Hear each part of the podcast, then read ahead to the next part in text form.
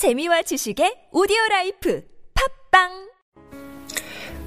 The Unrelieved Quest John chapter twenty-one verse seventeen Feed my sheep This is love in the making The love of God is unmade.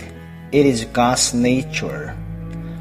When we receive the Holy Spirit, He unites us with God so that His love is manifested in us.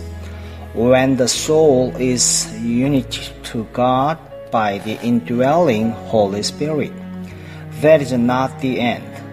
The end is that we may be one with the Father as Jesus was. What kind of oneness had Jesus Christ with the Father? Such a oneness that the Father sent Him down here to be spent for us.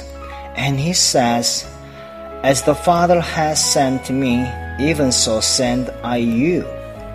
Peter realized now with the revelation of the Lord's hurting question that he does love him. Then comes the point, span it out. Don't testify how much you love me. Don't profess about the marvelous revelation you have had, but feed my sheep. And Jesus has some extraordinarily funny sheep. Some are bedraggled, dirty sheep, some awkward butting sheep, some sheep that have gone astray. It is impossible to weary God's love, and it is impossible to weary that love in me if it springs from the one center.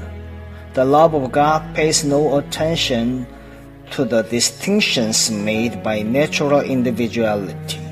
If I love my Lord, I have no business to be guided by natural temperament.